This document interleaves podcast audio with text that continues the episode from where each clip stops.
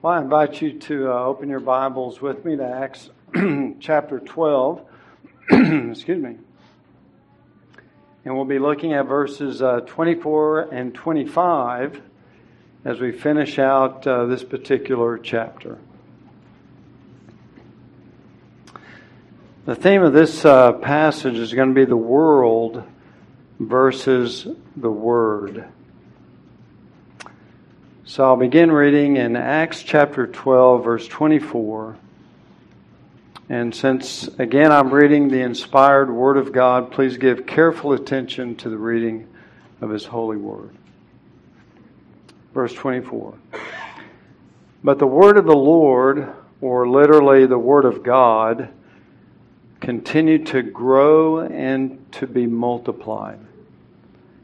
And Barnabas and Saul returned from Jerusalem when they had fulfilled their mission, taking along with them John, who is also called Mark. And may God bless the reading of his word. Well, let's uh, put this uh, passage in its context. Remember, uh, Acts chapter 12 uh, opened with this great persecution against the church. King Herod had put the bullseye of his vicious attacks on the heads of the apostles. James has been beheaded. Peter almost was beheaded till God intervened through the prayers of God's people and sent an angel and rescued him miraculously out of jail. The church in Jerusalem, probably at that time, as they did earlier when Stephen was stoned, they kind of went underground or they began to scatter. And I would suspect with the death of James and the near death of Peter, that the church probably began to go underground to some degree when the hostility arose. Uh, they were no doubt scared, and the eyes of the religious Gestapo of the chief priests was no doubt on them, looking for other targets to carry out their wrath upon. There were no, no doubt other arrests that were probably uh, taking place that Scripture does not record. But it's a very difficult time for the church in Jerusalem. It's a very difficult time for believers.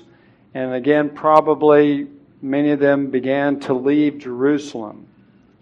We know that eventually all the apostles will leave Jerusalem and go out and do ministry in other areas.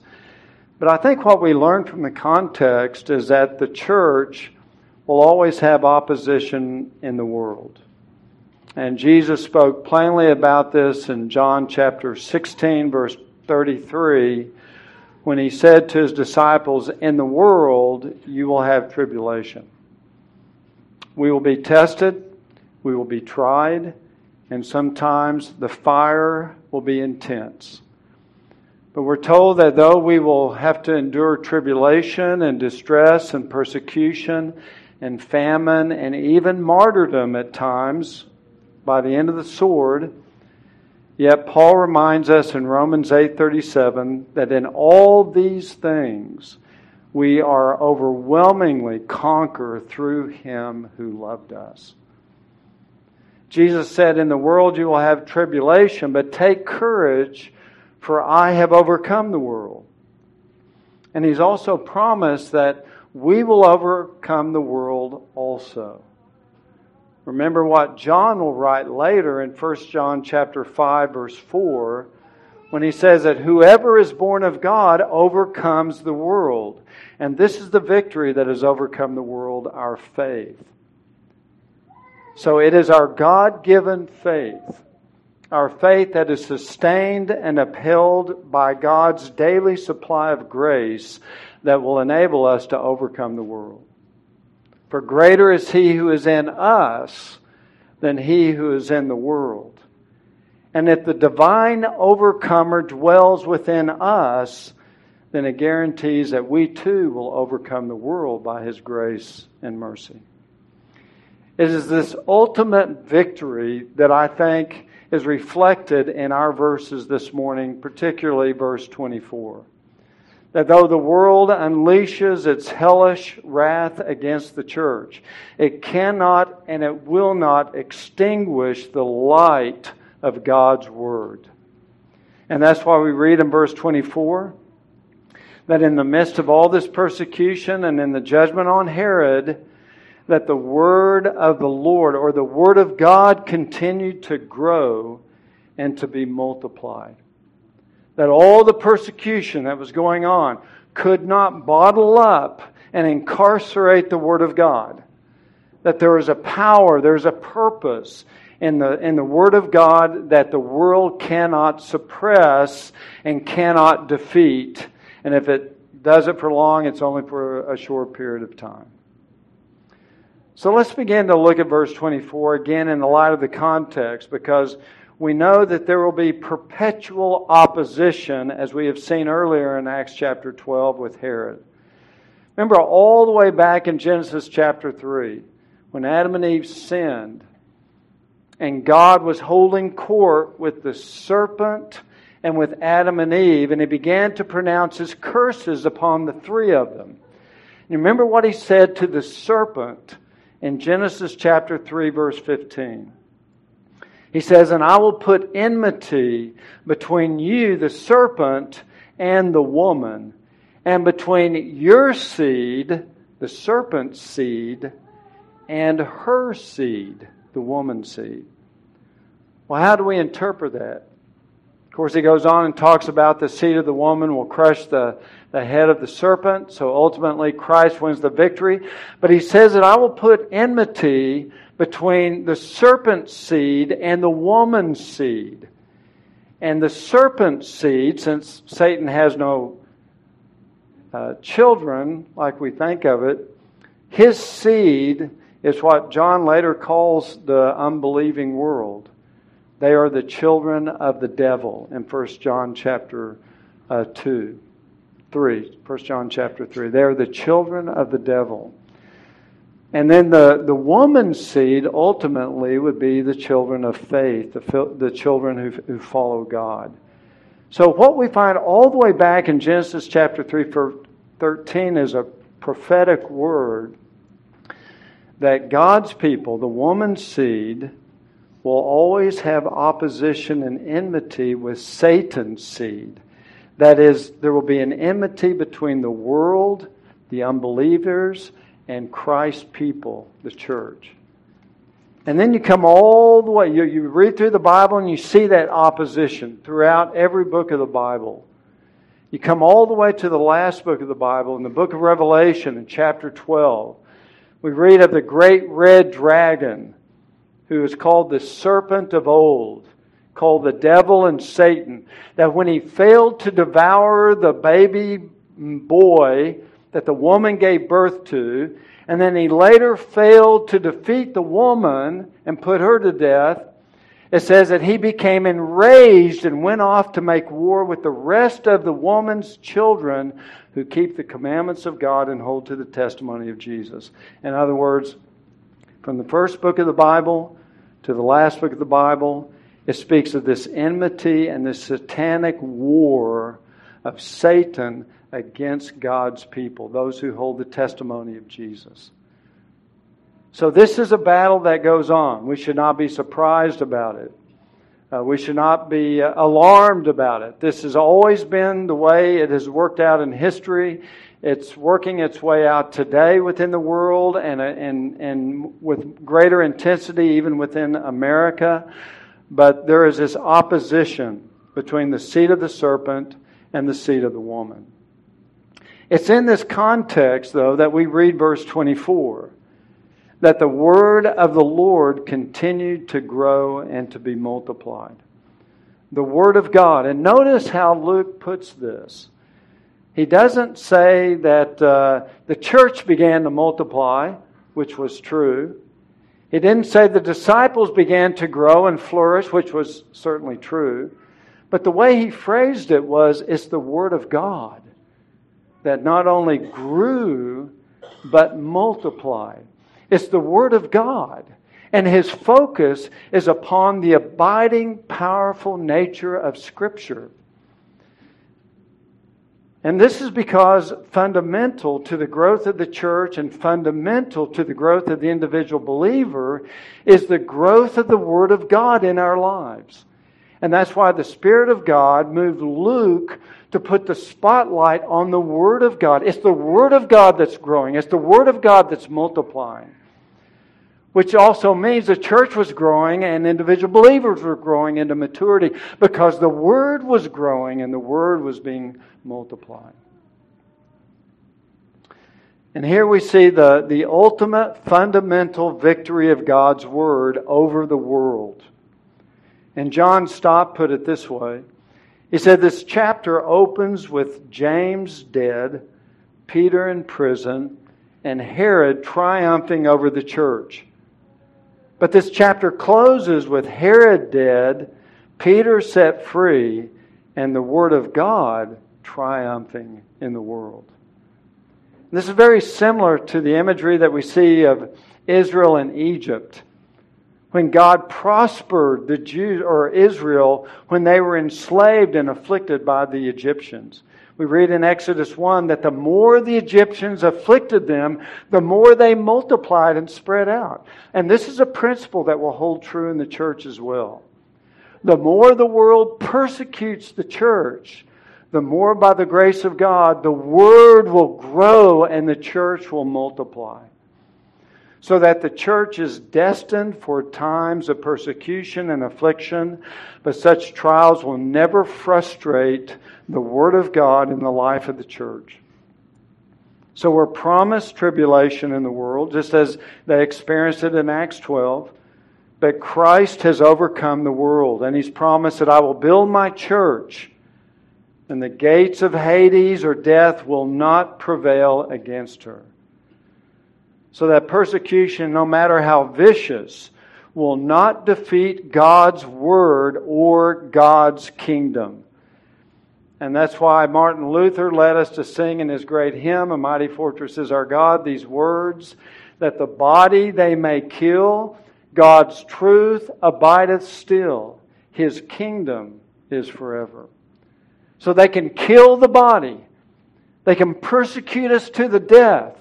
But God's word will grow and God's people will grow because of the very purpose of persecution and actually blessing the growth of the church. On a practical level, the growth in this context was no doubt uh, encouraged by God providentially overthrowing Herod and judging him and, and killing him, taking his life. That the growth of God's word here and the growth of God's grace follows immediately on God's judgment upon King Herod. And there's, there's irony here, isn't there? Because whereas Herod's voice was acclaimed as the voice of a God, that voice soon perished and died. But the true Word of God continued to live and grow and flourish. And that's part of the contrast I think that the Spirit of God would have us to see. That all the, the, the proud, arrogant words of the world to condemn us and to mock us, their voices are only temporary. Their voices only last for a short time. But the Word of God abides forever. And so, where their voice will be silenced, the Word of God will go forth in greater power and authority and volume. Now, it's true in America, we don't know much of this level of persecution yet. It's growing, sadly, within our country, but I think this is part of the benefit for us to stay in contact with our brothers and sisters around the world that are being persecuted, even to the death. That's why we enjoy getting the magazine of the Voice of the Martyrs. This very last issue, if you happen to be on their mailing list, the, uh, the heading on the cover said this, and it fits beautifully with our, with our text this morning. It says, Gospel Advance in the Hindu Heartland. And that's exactly what's going on here in Acts. It's gospel advance in the false Jewish religion heartland of Jerusalem. That the gospel is still advancing. And then when you open up the very first page, it says this organized public beatings of pastors, and sexual assaults of their wives and young daughters, poisoning of Christians' water supplies, destruction of churches, assassinations of church leaders, and burning of Bibles. This is how the Hindus in India are treating believers. And this is this growing hostility in India, in the northern part, which is basically the, the Hindu uh, uh, stronghold, is the result of the last 20 years where the gospel has had great headway within, within India. And many Hindus have been converted to faith in Jesus Christ. Our, my good friend Bose in India, many of the converts in his church have come from the Hindu background. And of course, the seminary that I've had the privilege of going to is training young men to go out and preach the gospel to the Hindus throughout India and Myanmar. But it was this growth of the gospel that, that brought this greater hostility and persecution even today upon the church in India. But that's just spurring more and more growth within that country. It's the very same thing that we're seeing and reading about here in Acts 12. You see, God's enemies may prevail for a season, sometimes for a long season, but they will fail in the end, and their doom is sure. And again, Martin Luther, from his hymn, taught us to sing, And though this world with devils filled should threaten to undo us, we will not fear, for God hath willed his truth to triumph through us. The prince of darkness grim, we tremble not for him. His rage we can endure, for lo, his doom is sure one little word shall fail him. And that word, of course, is Jesus Christ and his gospel. So, what we're seeing in the book of Acts, way back then, and seeing in India and China and, and uh, uh, Iran and other places around the world where there's great persecution against the church, is that the Word of God continues to grow and multiply. So, whatever enemies come up against us, like King Herod, ultimately they are doomed. I remember reading about uh, Voltaire, the French agnostic philosopher back in the 18th century, who tried to destroy the church by his own ridicule and mockery. And he predicted at one point in his life that within 50 years, people will have forgotten even who Jesus Christ was. So if you advance 50 years into the future, on that particular date and that year, the British Museum purchased a Bible manuscript from Russia for half a million dollars, which was a ton of money back in, in that day, back in the 1700s. And on that same year, in that same year, one of Voltaire's books sold for eight cents in the local bookstore. And in that same year, the Geneva Bible Society was running off thousands of Bibles on presses that had been set up in Voltaire's former home in Geneva. So he wasn't much of a prophet. But it reminds me of Psalm 2 that he who sits in the heavens laughs, and the Lord scoffs at his enemies. And it was true back then, and it's true today as well. Well, then we read in verse 25 about Barnabas and Saul. You have to go up to the end of chapter 11 to get the context for this. Uh, Barnabas and Saul are up in Antioch. A prophet from Jerusalem has gone up to Antioch and prophesied that there's going to be a worldwide famine.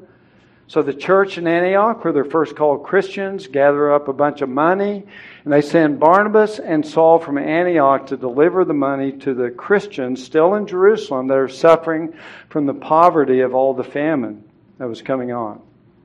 And on their return trip, we're told in verse 25 that after they fulfill their mission, they take along with them John, who is also called Mark. Now, we first have mentioned, uh, Luke has mentioned John Mark, as we will refer to him, uh, back in chapter 12, verse 12. And what we learn from there is that his mother was the one who hosted the prayer group when Peter was in prison. So John Mark comes from a very godly home. His mother obviously was a solid, committed believer who opened up her home for the saints to gather and pray for Peter that God might rescue him out of prison. We also learn from the Apostle Paul that John Mark is Barnabas' cousin. We find that in Colossians chapter 4 verse 10. So they're actually related to one another, John Mark and Barnabas.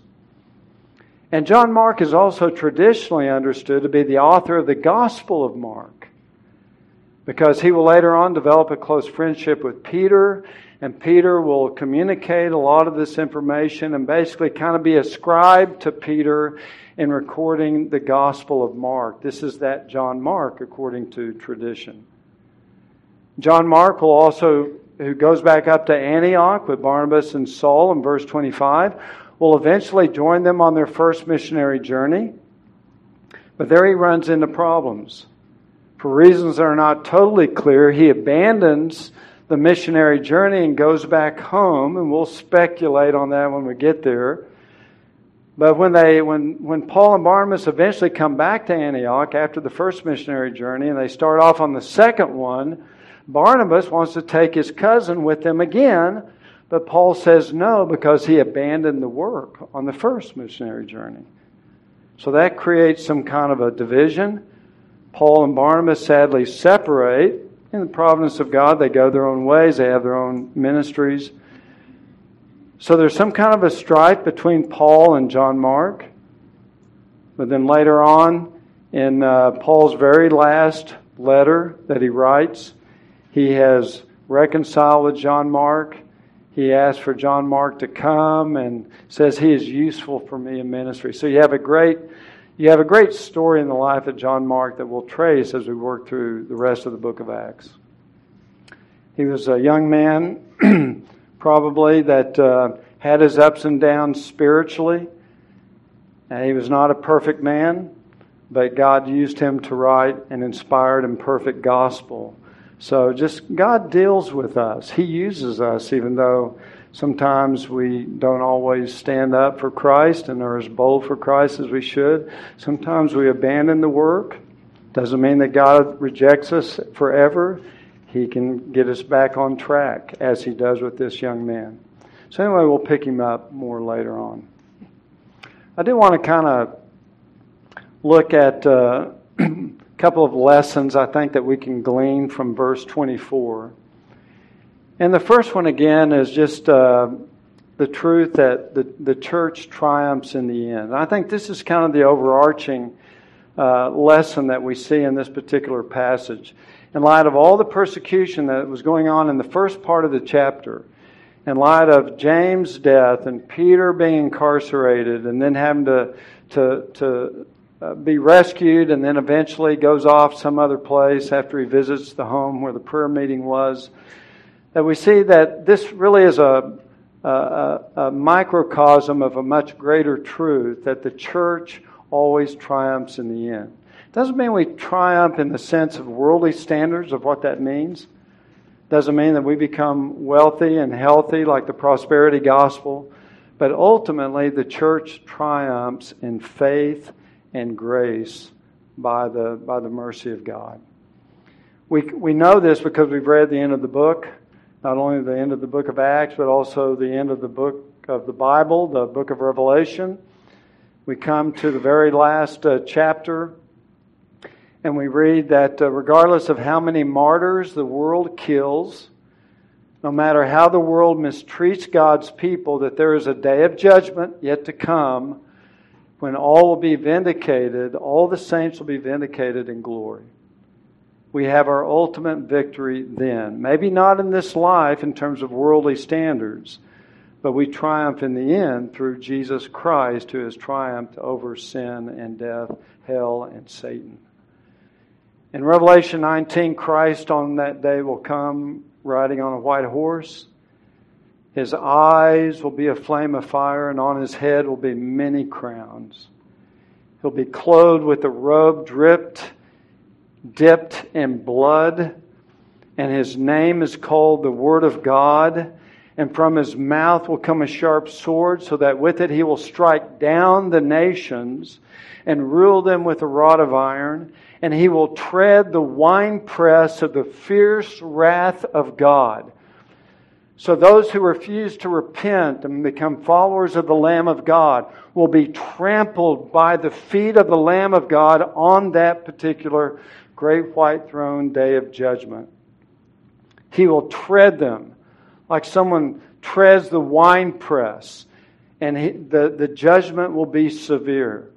And on that day, all who persecuted the church, all who spoke against the church, will have to give an account from him who is called the King of Kings and Lord of Lords. So ultimately, we find in verse 24 that the word of the Lord continued to grow and to be multiplied because that's the nature of the church. We can be afflicted, we can be persecuted, we can be put to death, but the word of God will continue to grow. It will continue to expand, and the world cannot stop that. When it comes to the world against the Word, the Word will triumph over the world because it's sustained by the very power of God. And then on a more practical level, the way you and I live on a day to day basis, I think this passage encourages us that every believer will persevere through the suffering that they may have to endure in this life. You see, we are also promised that the Christian life is going to be full of trials and afflictions, but we can overcome them by the grace of God and the Word of God. Suffering is always going to be a part of your Christian life. It's a part of the work of sanctification that God has ordained. But the Spirit of God uses our suffering and our trials to conform us more and more to the image of Jesus Christ. You cannot escape it. And I think since we all have that in our life in one way or another, afflictions, trials, temptations, whatever it is, we've got to understand and look at it from God's perspective, not just from our own human flawed perspective. If I look at my trials and my uh, troubles from my perspective, it's easy to get discouraged. But if I understand that God is a sovereign God, who has ordained all things to accomplish his good purpose in my life, then I can embrace them. And though it may be very painful and difficult, I can trust that ultimately God is going to work good out of it. And he will give me the grace to overcome it. And that is our confidence in him. Job tells us that man is born for trouble as sparks fly upward. So you are born for trouble. That's what Job is basically saying was true of his life, and that's true of your life and my life as well. And that's why Peter tells us in 1 Peter 4 therefore, don't be surprised at the fiery ordeal among you. Don't be surprised about it. It comes upon you for your testing, and don't think it's some strange thing happening to you. No, God has sent that. God is sovereign over that. And find comfort in that.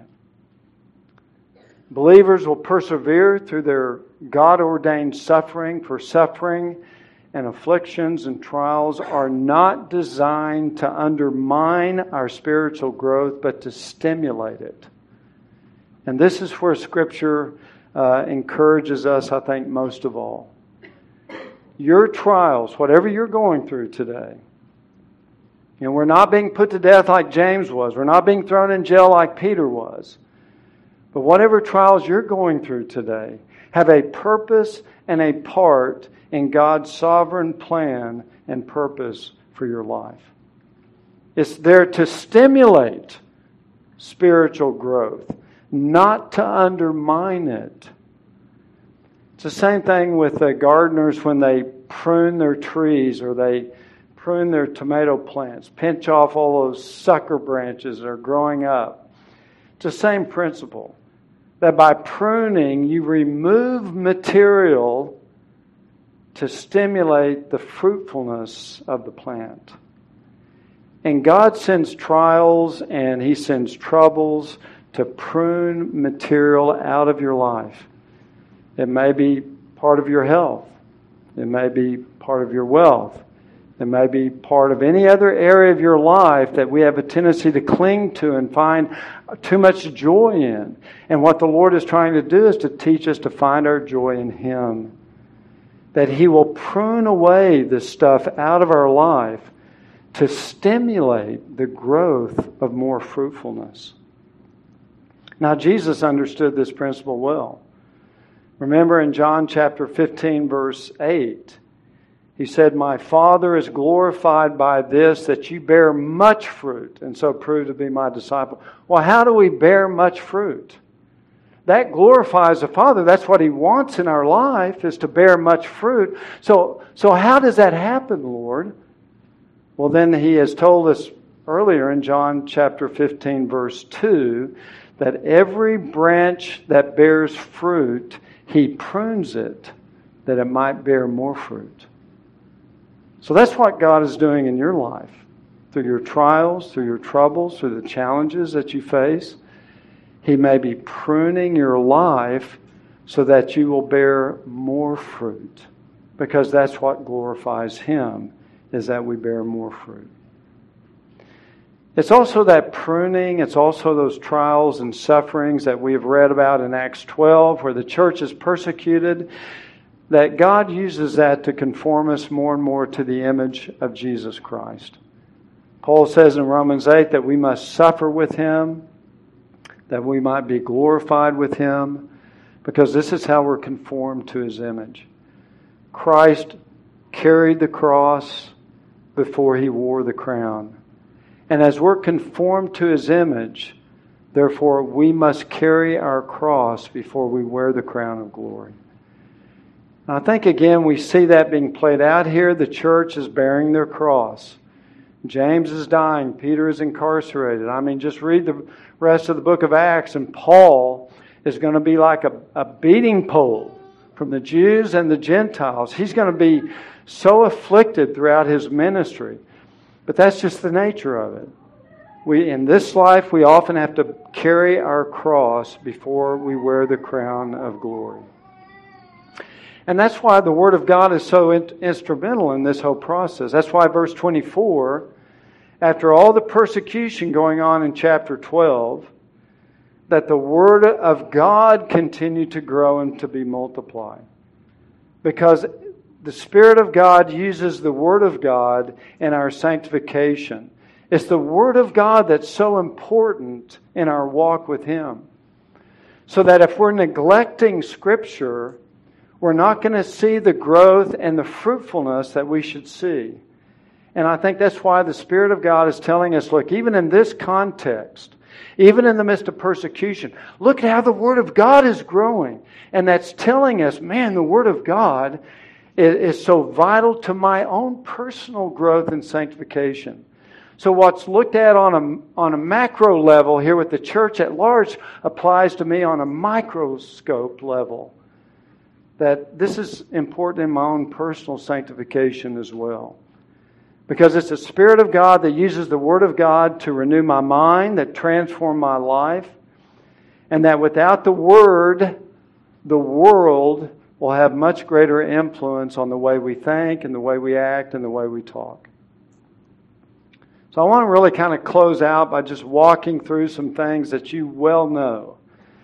But just the importance of Scripture and why is it that the Word of God is growing and multiplying, and why it needs to be doing that in my life as well? And part of that is just because of the nature and the character of Holy Scripture. So, just by way of review, the, again, the centrality of Scripture that when the word is growing and multiplying, so will the church grow and multiply, and so will you individually grow and multiply in maturity and grace if the word of God is growing and multiplying. There's a practical side to this that I hope will encourage all of us in our own discipline to commit to spending time in the Word of God because that is the key to growing and, and, and multiplying and uh, becoming more like Christ. So, under this heading of the centrality of Scripture, let me just remind you of, of why it's so important. The Word of God is so important. And the first is that the Word of God is totally divine and profitable, right? We all know this. 2 Timothy 3 16 and 17 says that all Scripture is inspired by God and profitable for teaching, reproof, correction, for training in righteousness, so that the man of God may be adequate, equipped for every good work. Now, do we really believe that?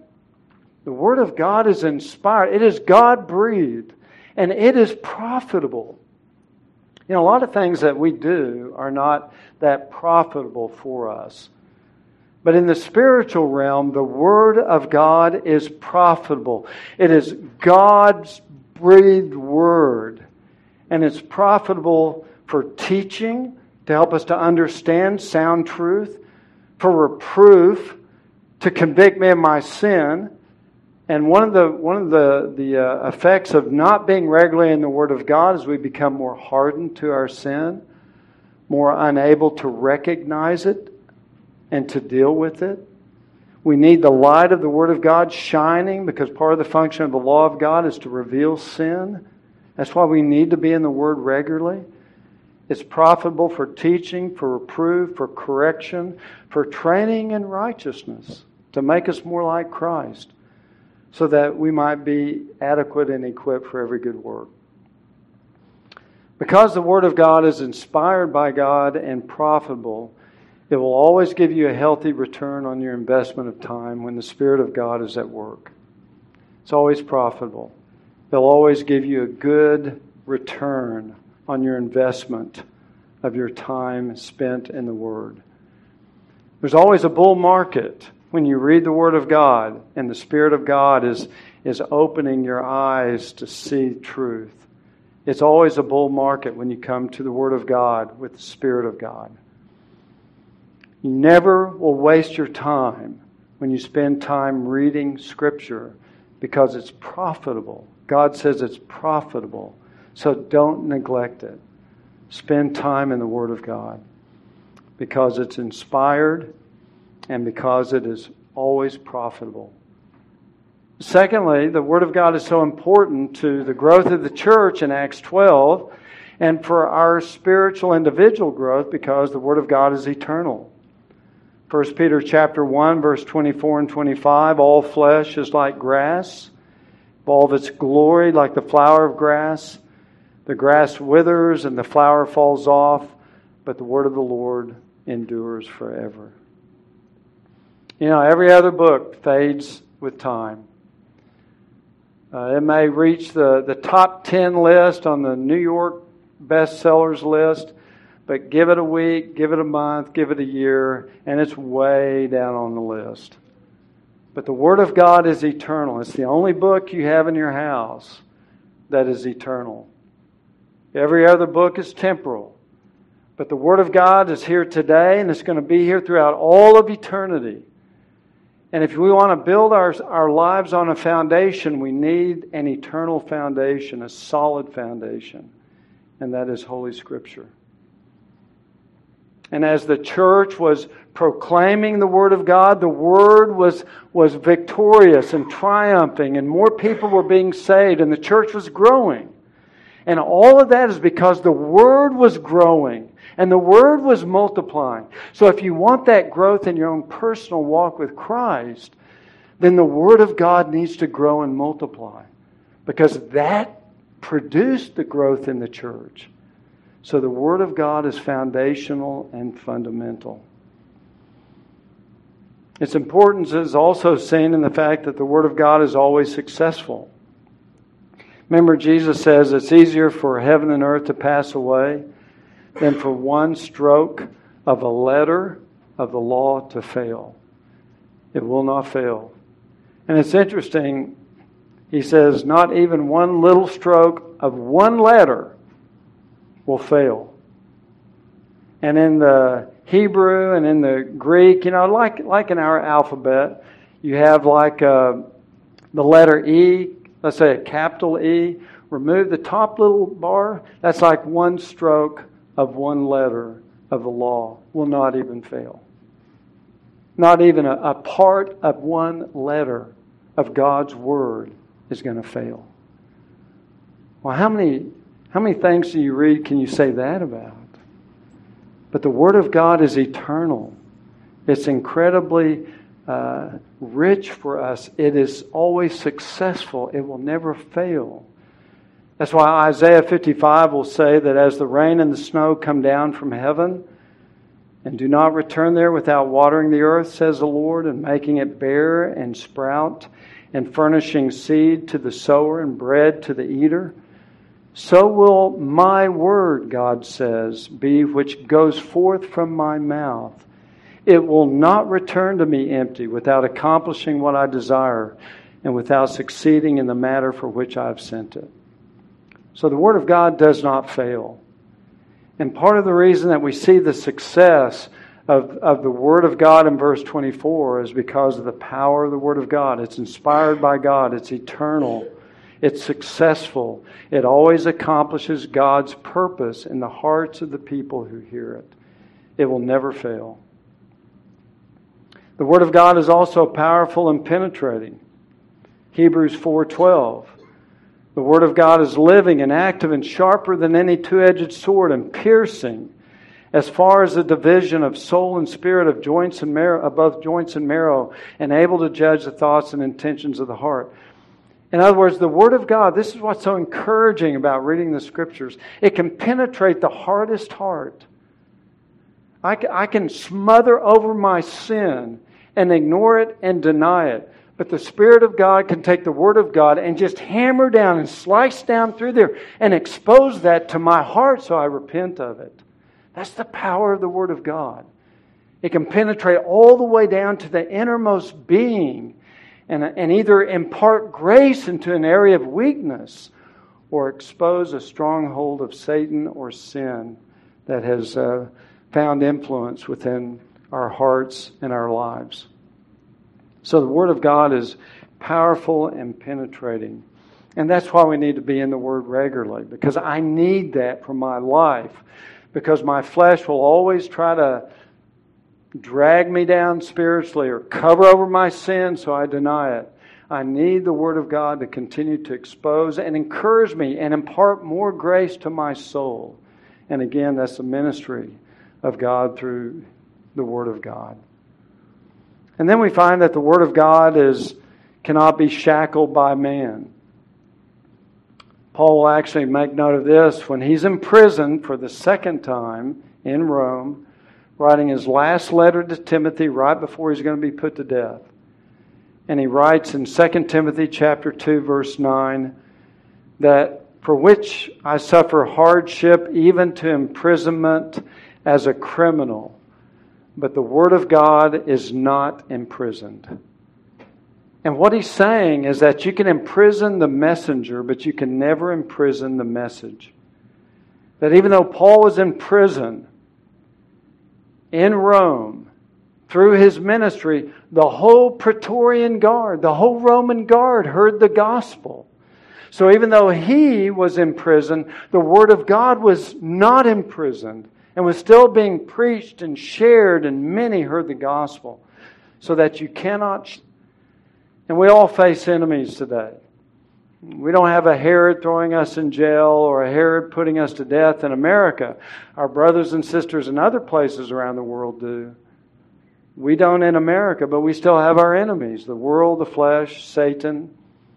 But the Word of God is going to be the key to your victory over your enemies. That's why I love Revelation 12 again, verse 10 and 11. When Satan was thrown down out of heaven, he's called the great accuser of the brethren, and he's going out to make war against the church. But it says in verse 11 that they overcame him because of the blood of the Lamb. That's the foundation, it's our salvation in Jesus Christ and because of the word of their testimony. And they did not love their life even when faced with death. See, they overcame Satan by the word of their testimony. And that word included Scripture, it included the gospel. And that's how they overcame Satan. Even if they were put to death, they still won the victory. They triumphed in faith because of the word of their testimony, the word of God that they were sharing, empowered them to overcome Satan. That's why the scriptures in Ephesians 6 is that critical part of the armor of God. It's called the, the sword of the Spirit, which is the Word of God. And that's why Paul says that each and every day you need to put on the armor of God. And don't forget the sword of the Spirit. That's Scripture. Because with that is how you will fight and defeat Satan. You must have the Word of God. You must be reading it and meditating on it, hopefully memorizing it. Because that is the, that is the offensive weapon that we use to defeat Satan. It's the sword of the Spirit, the Word of God. And to all of our young graduates here this morning, as you celebrate and triumph uh, uh, where God has brought you in this stage of your life, I can also tell you that the path forward is fraught with danger. And though you've accomplished a tremendous goal in your life in graduating from high school or with associate's degree, the path forward will be a battle. You have enemies that will seek to derail you and turn you away from Christ.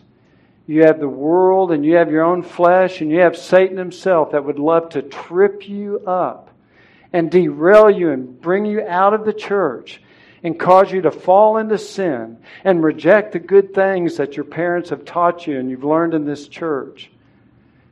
So the battle is there. The way forward for you, as with all of us in this room, is fraught with danger. And that's why the Apostle John speaks to young men and women. And he says, I've written to you, young men, and you can include young women, because you are strong. Now, why are they strong? He, he explains and the word of God abides in you, and you have overcome the evil one. See, your only hope for victory going forward at this point in your life is to immerse yourself regularly and faithfully into the Word of God.